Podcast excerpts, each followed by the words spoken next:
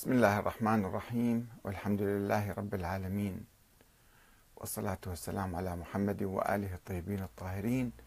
ثم السلام عليكم أيها الأخوة الكرام ورحمة الله وبركاته. الأزهر بين التسامح والتطرف. لماذا يدعو للوحدة الإسلامية والتعايش بين الأديان ويقاطع الشيعة؟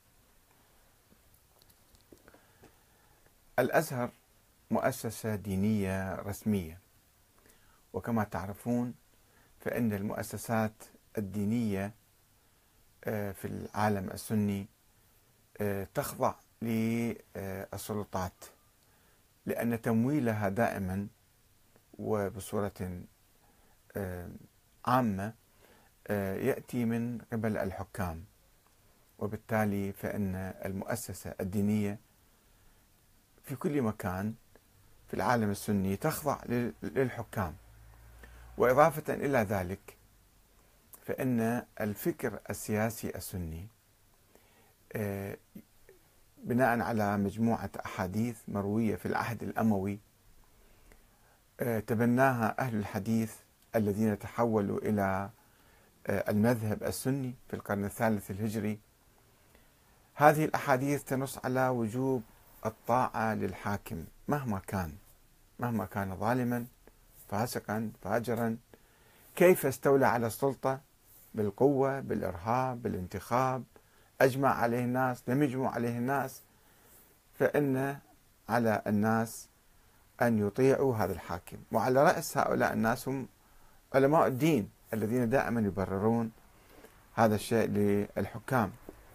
و قد بحثت ذلك مفصلا في كتابي تطور الفكر السياسي السني نحو خلافة ديمقراطية وذكرت هذه الأحاديث التي رواها أهل السنة والتي تشكل قاعدة للدكتاتورية في العالم السني وأيضا للفتاوى التي أصدرها العلماء منذ الإمام أحمد بن حنبل وحتى الآن. الإمام أحمد بن حنبل مثلا يقول وجوب يفتي يعني بوجوب السمع والطاعة لأمير المؤمنين البر والفاجر ومن ولي الخلافة واجتمع الناس عليه ورضوا به ومن تغلب عليهم بالسيف حتى صار خليفة وسمي أمير المؤمنين. واعتبر ذلك ركنا من أركان السنة والجماعة.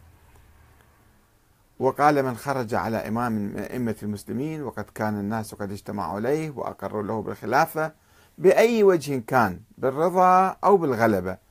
فقد شق هذا الخارج عصى المسلمين وخالف الآثار عن رسول الله. آه، هاي الفتوى معروفة ومشهورة يعني لا أريد أن أتوقف عندها كثيرا ولكن أريد أن أتحدث عن الأزهر الذي أيد انقلاب السيسي قبل أربع خمس سنوات. ووقف إلى جانبه. ضد الرئيس المنتخب السابق اللي هو محمد مرسي. برغم اختلافنا مع يعني آه، محمد مرسي ولم يكن حاكما مثاليا ولكنه كان منتخب بصورة ديمقراطية إلا أن الجيش ألب عليه الشعب وافتعل الأزمات وبالتالي آه، آه، يعني أتاح لي عبد الفتاح السيسي أن يقوم بانقلابه. تحت اسم الثورة. والآن ترون الانتخابات جارية الآن في مصر. انتخابات ديمقراطية مزيفة. لا يسمح لأي رجل أن ينافسه. اعتقل المنافسين. أي واحد يتقدم منافس جدي وليس منافس ديكور يعني. المنافسين الجديين كلهم اعتقلهم ذبهم بالسجن لأنه لا يريد أحد أن ينافسه على السلطة. وحكمه طبعا كما تعرفون مع ذلك فإن الأزهر آه، يعني يؤيد لا يزال يؤيد هذا. وضمن السياسات الأزهر اللي هي من قديم يعني سياسات تابعة للحكام. عندما يجي حاكم مثلا مثل عبد الناصر فيرفع شعار الوحدة العربية الأزهر أيضا يقوم بتأييد آه، الوحدة و ينظر ويفتي فتاوى وحدوية. ومن تلك الفتاوى أشهر فتوى للشيخ محمود سلتوت شيخ الأزهر الأسبق الذي أجاز التعبد بالمذهب الشيعي. وقال أن مذهب الجعفرية المعروف مذهب الإمامية الاثنى عشرية مذهب يجوز التعبد به شرعا كسائر مذاهب أهل السنة. فينبغي للمسلمين أن يعرفوا ذلك وأن يتخلصوا من العصبية بغير حق. لمذاهب معينة. فما كان دين الله وما كانت شريعته بتابعة لمذهب أو مقصورة على مذهب فالكل مجتهدون مقبولون عند الله تعالى. هذه فتوى بحد ذاتها فتوى إيجابية وجيدة ولطيفة سواء كانت يعني ضمن الجو العام أو السياق العام في مصر أو لم تكن. ولكن هناك فتاوى عديدة مثلا النظام المصري آه، بأيام عبد الناصر تبنى الاشتراكية. فأيضا أصدر أحد آه، مشايخ الأزهر بوجوب الاشتراكية. يحارب إسرائيل الأزهر يحارب إسرائيل. يأتي سادات ويتصالح مع إسرائيل أيضا فإن جنحوا للسلم فاجنح لها. الأزهر يفتي بوجوب آه، الصلح والسلام مع إسرائيل. الأزهر يعني مع الأسف الشديد هذه المؤسسة العريقة أن تكون بهذه الصورة يعني تابعة للحكام. و عندما يأتي الحاكم بصورة آه، يقوم بانقلاب عسكري يؤيدون هذا الانقلاب. يتبنى الديمقراطية أيضا يتبنون الديمقراطية. آه، عندما يرفع النظام شعار التعايش وال حوار الأديان مثلا الأزهر أيضا يرسل وفود إلى الفاتيكان وإلى دول أخرى ويرفع شعار حوار الأديان. آه، في الدستور المصري يوجد نص آه، حرية ممارسة الشعائر الدينية مكفولة لكل الأديان السماوية الثلاثة. فيقولون نعم نحن آه، نؤيد التعايش السلمي وحوار الأديان. ولكن في نفس الوقت عندما النظام يميل إلى السعودية ويفسح المجال للوهابية بالسيطرة على الأزهر فإنه أيضا يتشدد مع الشيعة ويحاول أن يكاد يكفرهم يعني يقاطعهم. وأي واحد يذهب إلى إيران أو يذهب إلى العراق كأنه ارتكب جريمة كبرى. ليس يعني يعني حتى لو ذهب إسرائيل يمكن ما ما يحاسبوه ولا يعاقبوه ولا ينتقدوه مثل ما إذا ذهب إلى العراق اللي هو عضو بالجامعة العربية. فعندنا نموذجين العام الماضي الشيخ أحمد كريمة اللي هو أستاذ الفقه المقارن بالأزهر. طبعا ليس كل علماء الأزهر هم تابعين وهم إماعات أو هم مثلا آه، بلا دين أو بلا موقف. هناك فعلا علماء أفاضل و يعني يقتدى بهم مثل الشيخ أحمد كريمة. الشيخ أحمد كريمة ينتقد هيمنة الوهابية على الأزهر. والعام الماضي ذهب إلى إيران حضر حضر أحد المؤتمرات وقال بعد ذلك أنه آه، الإمام الخامنئي ذهب هو بنفسه وراء ذلك أنه الإمام الخامنئي هو يدعم المدارس السنية في كردستان وبلوشستان وغيرها ويدرس الفقه السني وحتى في في الحوزات وفي جامعة المصطفى وحتى طلبوا من الشيخ أحمد كريمة أن يأتي ويدرس المذهب السني في جامعة المذاهب الإسلامية. إيران لا تخاف من من السنة ولا تخاف من المذهب السني ولا تريد أن تسنن العالم الإسلامي وقالوا له لو كنا نريد أن نسنن العالم الإسلامي السني لا شيء نشيع يعني. لشيعنا السنة في إيران وهم 15 مليون سني في إيران وهم لا ليست لديهم سياسة لتشييع السنة. لا في إيران ولا في خارج إيران. ولكن الأزهر والنظام المصري دائما يرفعون هذا الشعار كبعبع أنه إيران يريدون يشيعون مصر أو الشيعة يريدون يشيعون مصر فيخافون. وأي واحد يذهب عندما رجع شيخ أحمد كريمة يعني حاسبوه عاتبوه اتهموه بالتشيع ويعني آه، يعني ضيقوا عليه كثيرا. وقبل حوالي شهر ذهب أحد المشايخ اللي اسمه نشأة زارع. نشأة زارع ذهب أيضا إلى آه، إيران ذهب إلى العراق كما يقول لكي يهنئ الشعب العراقي بالتحرر من داعش آه، ومع ذلك عندما عاد قطعوا عليه رزقه وحاسبوه وعاتبوه وانتقدوه لماذا ذهبت إلى إلى العراق؟ يقول الشيخ نشأة زارع هو الكبير أئمة وزارة الأوقاف. يقول غلطتي أني صدقت كلام المؤسسات عندنا. عن التعددية الثقافية والمذهبية واحترام الآخر وفقه التعايش وتجديد الخطاب الديني طلع كله كلام في الهواء. يقول كانت رحلتي لمشاركة العراقيين فرحتهم بالانتصار على داعش ونشر فقه التعايش الإنساني ومحاربة الطائفية والمذهبية.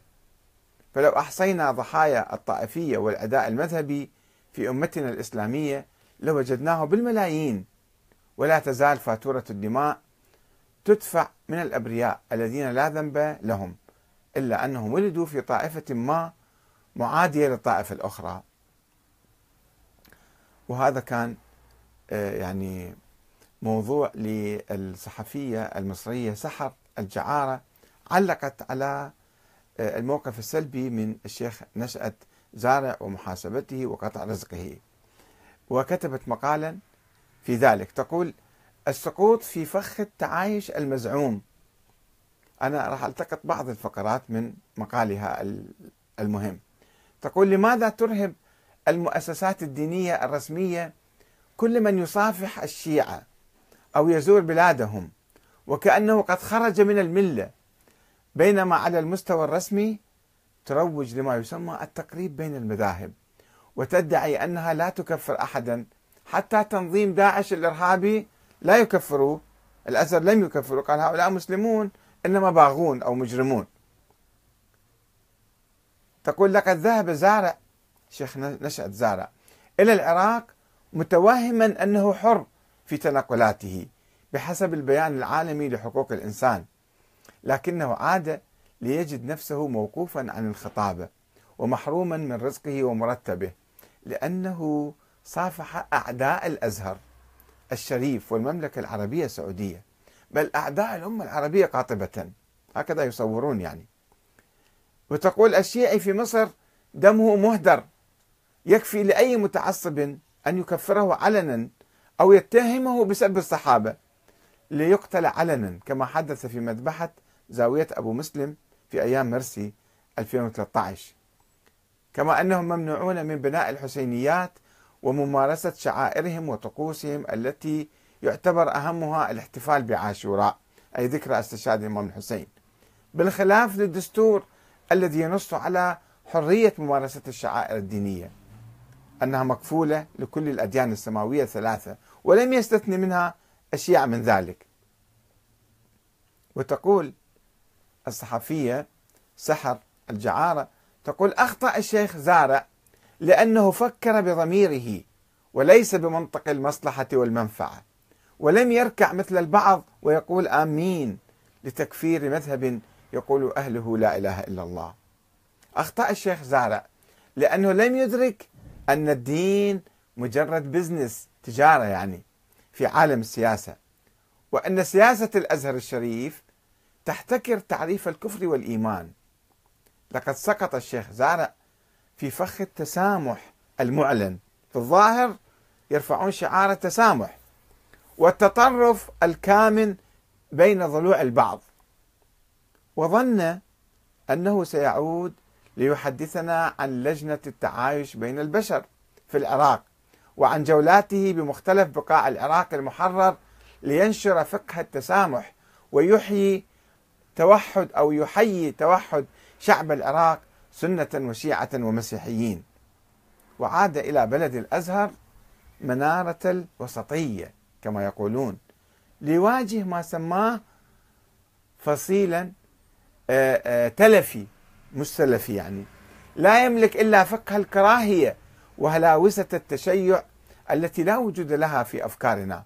هؤلاء التكفيريون أطلقوا علينا سمومهم وخزعبلاتهم وهلاوسهم المريضة كما يقول. الشيخ زارع تقول الصحفية سحر الجعارة تقول الشيخ زارع لن يكون آخر الضحايا في بلد يطنطن بالوسطية والتسامح وقبول الآخر بينما يكرس فعليا التعصب وثقافة الكراهية واضطهاد الآخر إنها مصر في ثوبها السلفي.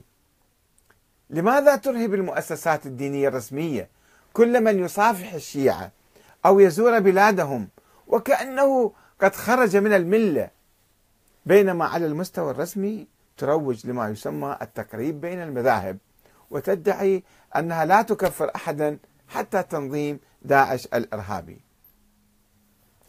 في الحقيقة نحن نأمل أن يعود الأزهر ويكرر سياسة الوحدة الإسلامية والتقريب آه، بين المذاهب والانفتاح ويعني تشجيع هذه الزيارات لكي نكسر هذه الحواجز الطائفية الوهمية التي زرعها السلفيون آه، فيما بين الشيعة والسنة الوهابيون بالذات.